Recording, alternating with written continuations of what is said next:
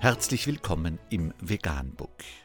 Wir liefern aktuelle Informationen und Beiträge zu den Themen Veganismus, Tier- und Menschenrechte, Klima- und Umweltschutz. Dr. Med Ernst Walter Henrich am 10. April 2021 zum Thema Studie Deutsche belügen sich beim Fleischkonsum. Unter www.spiegel.de ist nachfolgender Artikel erschienen. Gefühlt sind die Verbraucher in Deutschland beim Konsum von Fleisch und Wurst zurückhaltend, wie eine neue Studie zeigt. Tatsächlich aber essen sie im Schnitt gut 70 Prozent mehr, als sie glauben. Beim Gefühl dafür, wie viel Tier auf ihrem Esstisch landet, täuschen sich die Deutschen gewaltig. Im Schnitt 92 Gramm Fleisch und Wurst pro Tag glauben sie zu essen, gut 640 Gramm pro Woche. Das ergab eine Befragung der Unternehmensberatung Kearney. Tatsächlich lag der Verbrauch laut jüngsten vorläufigen Daten für 2020 bei fast 160 Gramm am Tag, also bei einem guten Kilo wöchentlich.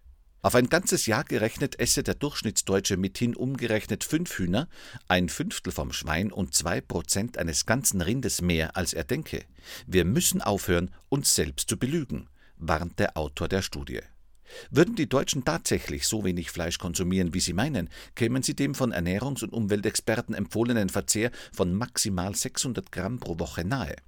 Die Weltgesundheitsorganisation warnt vor zu viel Fleischkonsum. Das Umweltbundesamt schloss sich dem kürzlich an und fordert eine Halbierung des Verbrauchs.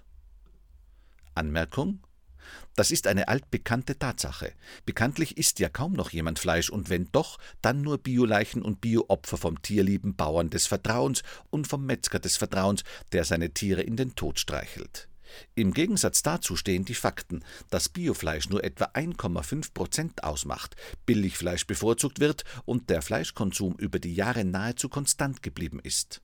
Dazu passt auch der Schwachsinn mit den Flexitariern, der von Vegetarierorganisationen erfunden wurde, um auch die fleischfressenden Selbstbetrüger als zahlende Mitglieder zu gewinnen, die nichts ändern wollen, aber mit dem guten Gewissen eines Flexitariers weiterhin Fleisch in den gewohnten Mengen konsumieren möchten. Vegan, die gesündeste Ernährung und ihre Auswirkungen auf Klima und Umwelt, Tier- und Menschenrechte. Mehr unter www.provegan.info.